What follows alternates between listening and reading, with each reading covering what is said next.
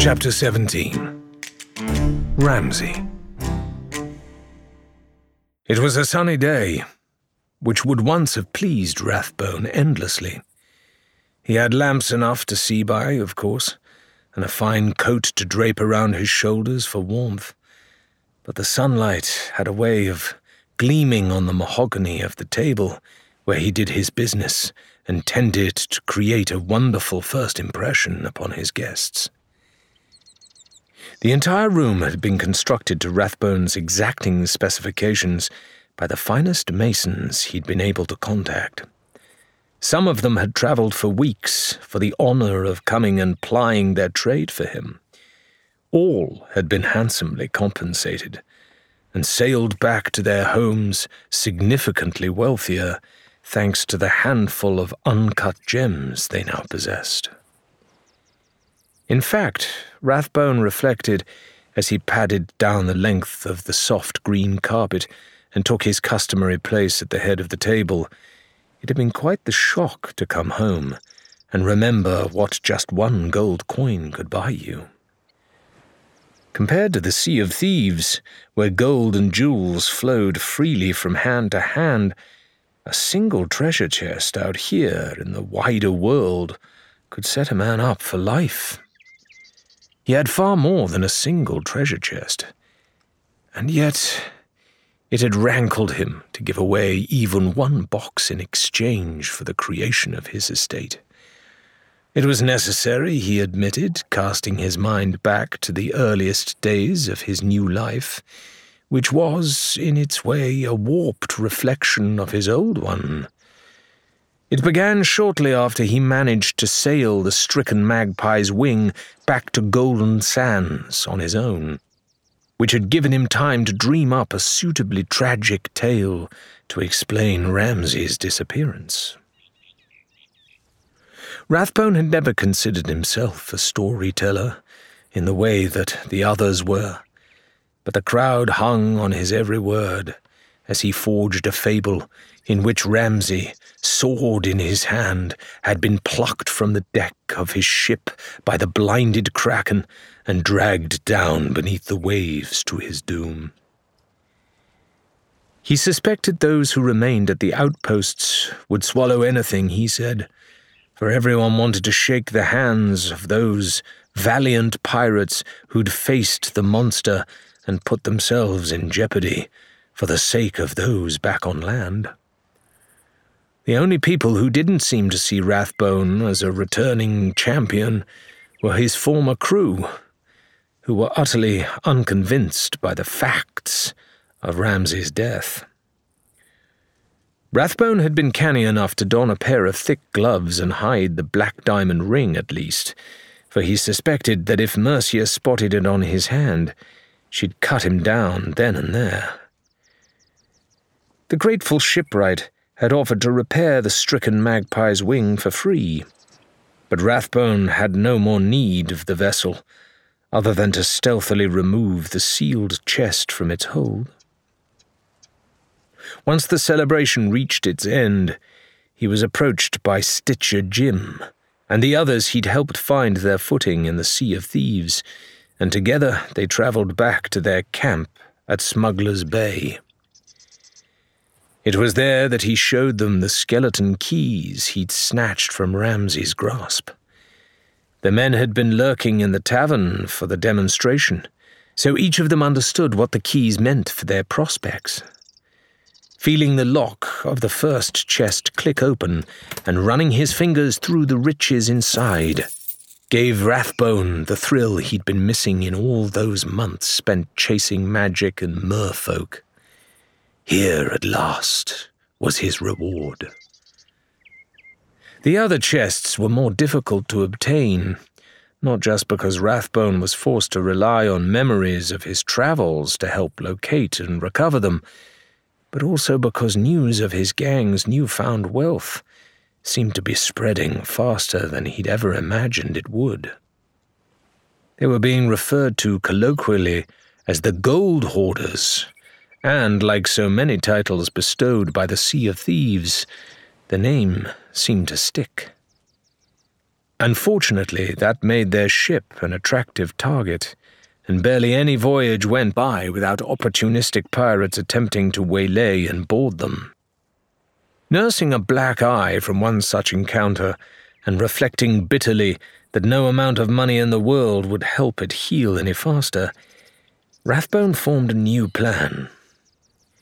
Passage through the Devil's Shroud, while still an intimidating prospect for an inexperienced crew, was no longer the deadly gamble it had once been, so long as you paid handsomely for the most recent charts. He and his crew began to ferry much of their plunder through the fog, away from the Sea of Thieves, allowing banks and brokers to take it willingly into their vaults for safekeeping. Back home, that amount of gold easily washed away the stain of Rathbone's former crimes, and he was able to establish the gold hoarders as a lawful business venture. He laid out plans for his estate, which would function both as his home and as their headquarters, and as his empire expanded, he found himself spending less and less time sailing the Sea of Thieves. Unfortunately, the newfound legitimacy attracted even more ire from other pirates, many of whom still regarded the trading companies as old enemies. Without Rathbone's zeal and experience at the helm, the gold hoarders began losing ships and people almost every time they set out in search of Ramsay's treasures. Privately, Rathbone suspected that Mercia was coordinating at least some part of the assaults on his ventures, though the two of them had had no direct contact since he sailed away from Golden Sands. Whoever was responsible their repeated attacks on gold hoarder vessels saw the company's profits dry up almost overnight. It was Stitcher Jim who had the chance encounter that transformed their fortunes. He was sitting in a tavern, licking his wounds after yet another voyage had ended in failure, when a grumbling pirate stormed up to his table, carrying one of Ramsay's sealed chests. I hears only you've got the key what can open this, he'd growled. So it's no use to me. Let's split her open and share the contents, eh? It revolutionized the way the gold hoarders did business. Rathbone saw to it that a company representative was installed at every major outpost on the Sea of Thieves, armed with voyage contracts and one of his precious skeleton keys. Now it was pirates that brought the treasure to them, surrendering the chests in exchange for a cut of whatever happened to be inside. Many a new arrival got their start in the Sea of Thieves by cashing in a chest or two, and the rest of it came back to fill the pockets of the gold hoarders. None of it was enough. Rathbone was as rich as Croesus by rights. But still he resented every gold coin, every traded trinket that left his vaults to pay a wage or help maintain the business. He found himself plagued by dreams in which he sailed on an endless sea of gold. His gold, shining and precious Waves of gemstones were crashing against the diamond studded prow of his ship, and he found he could count them all.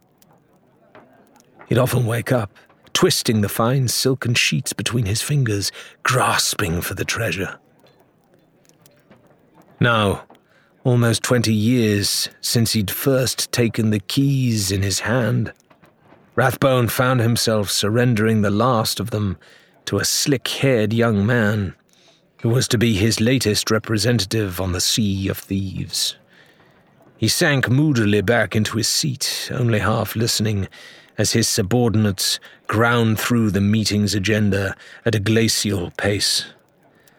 The conversation turned to the prospect of purchasing treasure maps from an up and coming gang of soothsayers, but Rathbone was hardly listening, preoccupied with staring at his reflection in the polished surface of the table and fiddling with a black diamond ring upon his finger. Any other business? he demanded as the meeting reached its end, already making to leave. But one of his advisers raised a plump hand into the air. With a sigh, Rathbone lowered himself back into his seat. Well, it's not strictly on the agenda, uh, but a couple of our representatives have been hearing rumours about some treasure trove or other out in the wilds. If tavern talk is to be believed, it would represent almost 40% of our annual income. This caused a susurration of interest from the assorted committee members, not to mention rapt attention from their leader. I had considered putting together some voyage contracts and getting some of the more reliable pirates to. Uh... No, Rathbone said, slightly too loudly. He looked around at their surprised expressions and amended. That is to say, you know what pirates are like.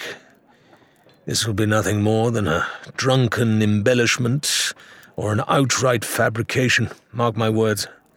No reason to waste our time. The gold hoarders always had the best of everything, and the sloop Rathbone commanded was a fine vessel indeed. Nonetheless, it had been many months since he'd last taken to the sea, let alone attempted to navigate the Devil's Shroud. While making his return to the Sea of Thieves, he had a couple of close calls with the tendrils of the ebbing, flowing fog that crept a little too close for comfort. He was rusty, he knew, and the most sensible course of action would have been to bring a crew. No, he corrected himself.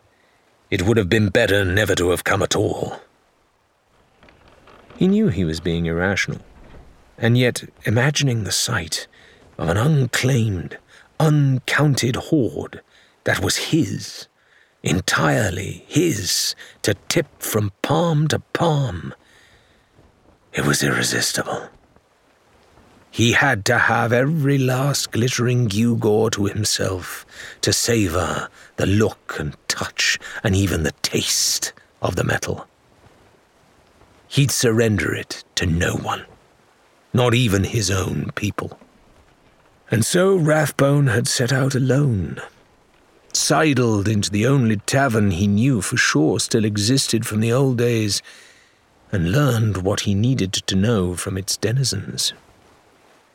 He was grateful that his long absence aided his anonymity, though he still had to shrink back into the shadows when a couple of gold hoarder representatives wandered in for a grog or two of their own. Currently, he estimated, he was around halfway to his destination, a forbidding island that had only recently been released from the shroud's grip. It was such a recent discovery that it didn't even have a name, but could, if the rumors were true, be readily identified by the oversized statues on its coastline.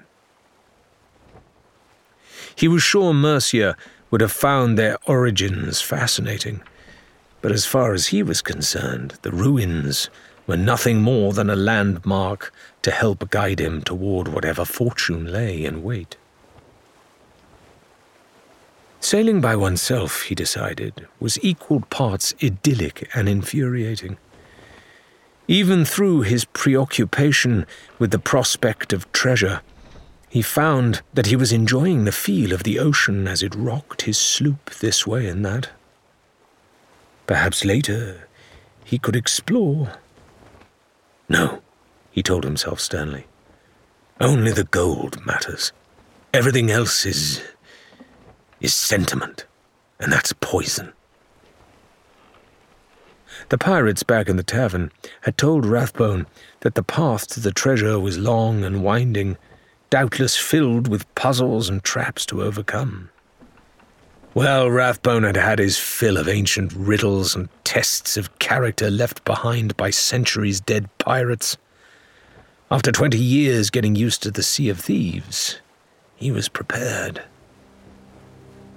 He made it to the unnamed island without incident, for which he was grateful, for his fencing practice had fallen by the wayside in recent years. Once there, he began a slow circuit of the shoreline, noting not just the statues, but also every point of interest along the way. A summer squall came and went, but Rathbone continued his search regardless, traipsing through the blustery rain until he finally located a circle of rocks. Their arrangement seemed slightly too perfect, so it was here that Rathbone began to dig. Just as he suspected, his shovel struck a hard surface while he was hacking away at the sickly vegetation. By clearing the vegetation away, he unearthed a carved stone slab set into the ground. It was far too heavy to move, but that wasn't going to be a problem for Rathbone. He returned to his sloop and trotted below decks, rummaging around until he found one of the explosive powder kegs he'd prepared for the journey. Staggering back up to the beach, he placed the heavy cask directly atop the stone slab added a good length of fuse wire, sparked his flint, and ran. There was a shuddering boom, and the ancient slab broke neatly in two, one half landing in the sand nearby, and the other disappearing down into the deep hole it was covering.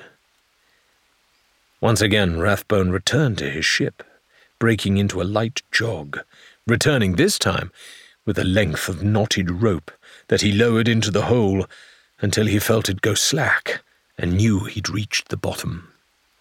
Little by little, forcing himself to be patient and methodical, Rathbone broke his way into the ruins underneath the deserted isle. He was absolutely certain that his treasure was waiting for him down there, calling out to him as he worked his way deeper and deeper underground. Finally, another explosive barrel cracked the mortar around a decorative frieze, enough that he was able to lever it aside, and Rathbone forced his way into the enormous hall at the heart of the island.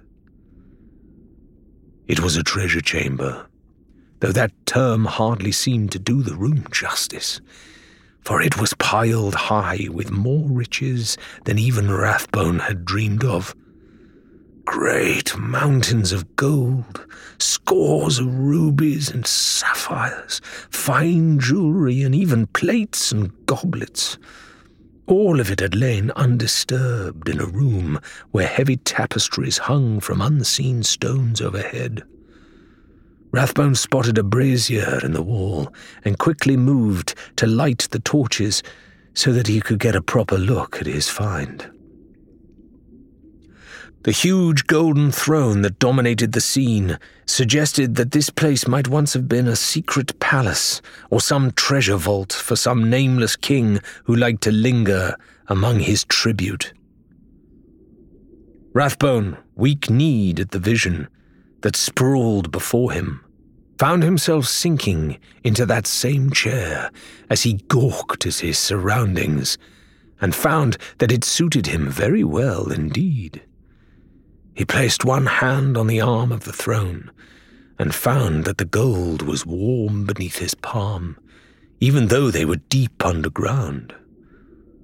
You belong here, it seemed to say. The largest heap of all was piled in front of the throne, and Rathbone leaned forward in his seat and ran his fingers through the pile of coins and precious stones that lay heaped before him. He had no idea how long he lingered in the forgotten vault, plunging his arms into the cold metal and feeling the coins sift between his fingertips. It could have been hours, or perhaps days. Had the need for food and water not overcome him, he might have remained below forever. These ruins, he decided, would become his sanctuary.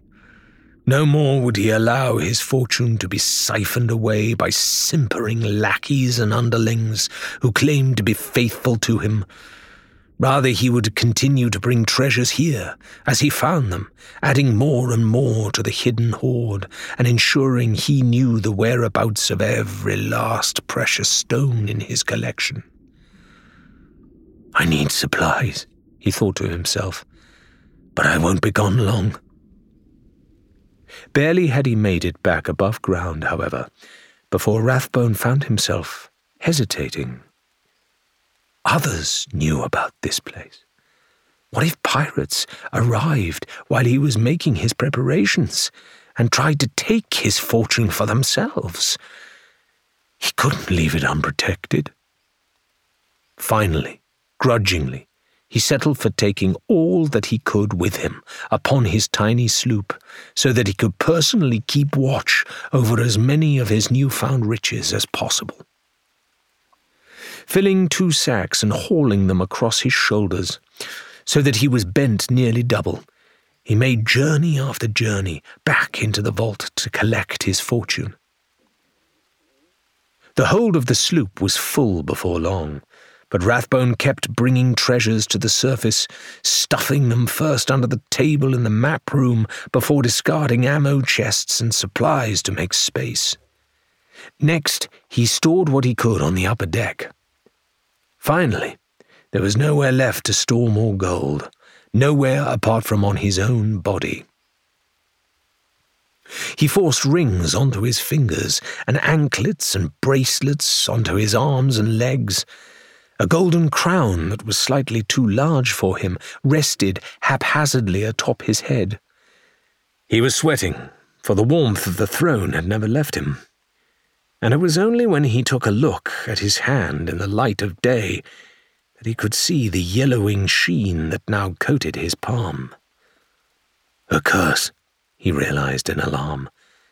But even this misfortune could not prevent him from weighing the anchor and setting sail, casting one final look back at the island and thinking of all the treasure he'd had to leave unprotected. I'll be back soon enough, he vowed. His sloop was now riding so low in the water that even the smallest waves were within inches of breaking over the deck. But Rathbone barely noticed. He was focused solely on setting a course back through the Devil's Shroud and returning to his estate. Once I'm home, he thought feverishly, I'll find someone who can fix my hand. You can do anything if you're rich enough. He fumbled clumsily with the sails, annoyed to find that the overburdened ship could barely make it above a crawl, even with the wind behind him.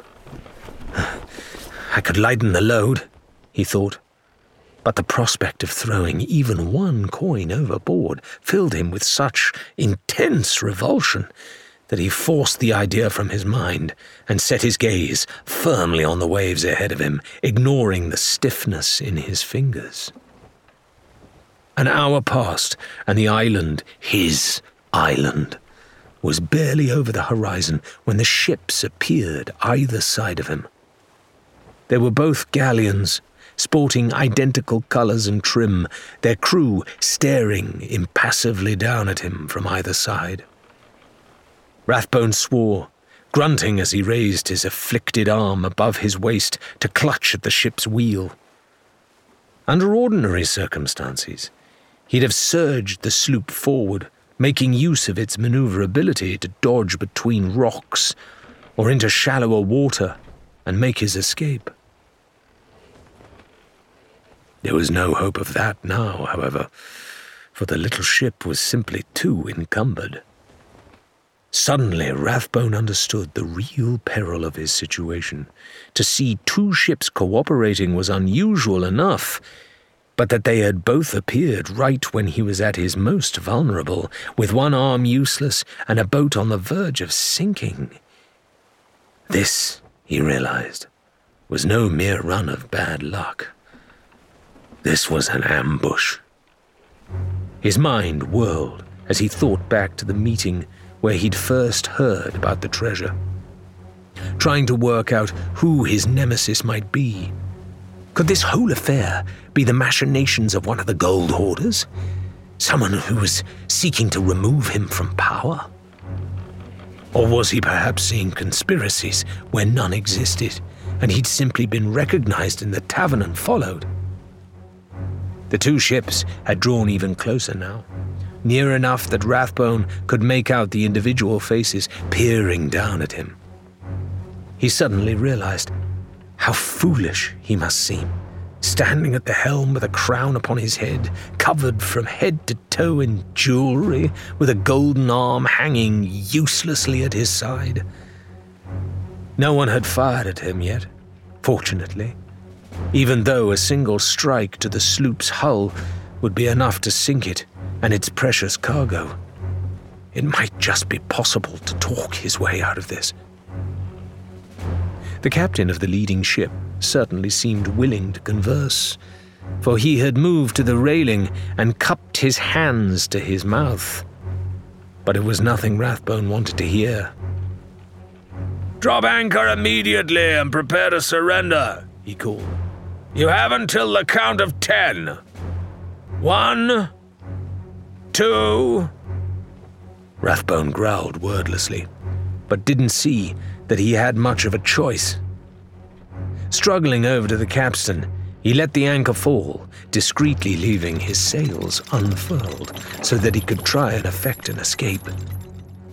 He soon realized he wouldn't have the opportunity, however, for the galleons began to circle him like hungry sharks. Slowly and methodically, as if they had all the time in the world, one ship brought its port side across his bow and the other up against his stern pinning the sloop between their twin frames. A moment later, several powder kegs were tossed into the water, carried by the waves until they were scraping up and down against Rathbone's hull. Rathbone's head was starting to swim as the first lances of pain shot up his arm, but he struck a defiant pose long enough to bellow up at the crews. Sink me if you think you can, you wretches! But this is my treasure, and I'll not give so much as a copper coin to the likes of you.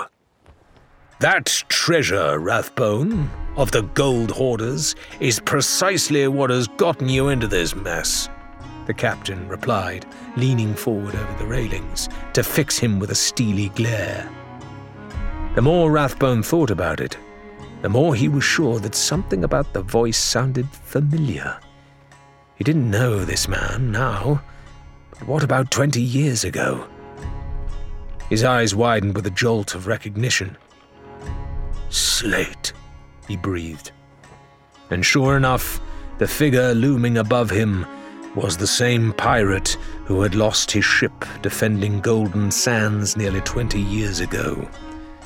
A life on the sea had aged the man, tanning his skin the color of walnuts even as his hair had faded to silver. Slate tilted his head very slightly at Rathbone's acknowledgement, but continued speaking as if nothing had been said. We suspected that news of an unclaimed treasure pile might be just what was needed to draw you out of hiding.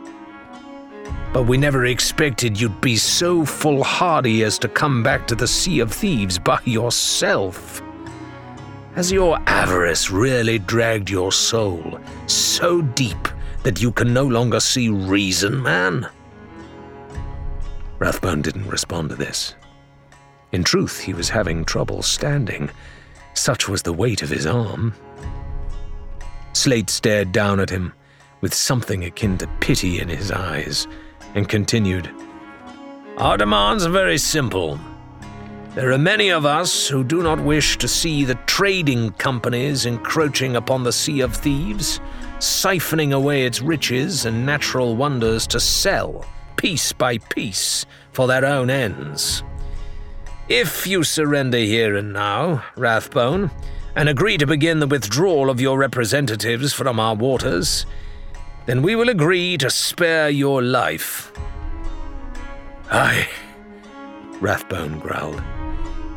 What about my treasure? Slate scowled. That treasure is consuming you. Look at what it's done to your arm, for pity's sake. Give it up and come aboard as my prisoner, or I'll have my crewmen sink the whole bloody lot.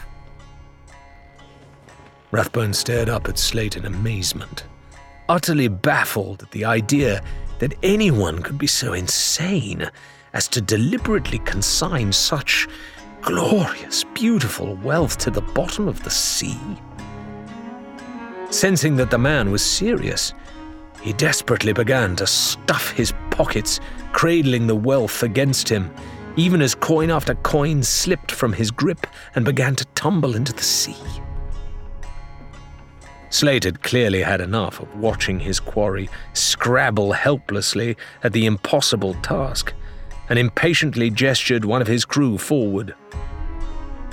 She held a large rifle in her hand, one of the more modern varieties with a scope atop its barrel, and she steadied against the ship's railing as she sighted carefully. Time's up, Rathbone, Pausing in his futile efforts to gather up the treasure all around him, Rathbone stared up in shock at his would be executioner. Time had put a white streak in her hair, and a scar had taken one of her eyes. But there was no doubt who it was who was aiming the weapon at his helpless ship. The pirate lord sends his regards, Mercia informed him then emptied her rifle into the bobbing powder kegs in three precise bursts. A trio of explosions tipped Rathbone's sloop viciously from side to side, sending water gushing into its lower deck, and the stricken ship's cargo began to tumble out through the newly ruptured hull, down toward the seabed. With an anguished howl, Rathbone flung himself over the railing of the sloop, with his golden arm outstretched, eyes fixed on the vanishing coins as they tumbled beneath the waves. Water filled his lungs and burned his chest. But there was another burning there too. A yearning to claim every last one of the golden pieces, followed by everything beyond. To have every gemstone and every treasure that there ever could be clutched safely in his fingers to make it a part of him so that he and he alone could possess it. To squeeze the life out of anyone who might come between him and his ambitions. The thought of drowning no longer seemed to matter. Not when there was still so much to do, so much to take. He never noticed the wreck of his ship strike the seabed behind him nor did he register that Slate and the others were sailing away across the waves high overhead. Rathbone, the gold hoarder, was already on his hands and knees in the inky darkness as his life ebbed away, scrabbling and searching for treasure to fill the void where his soul had been.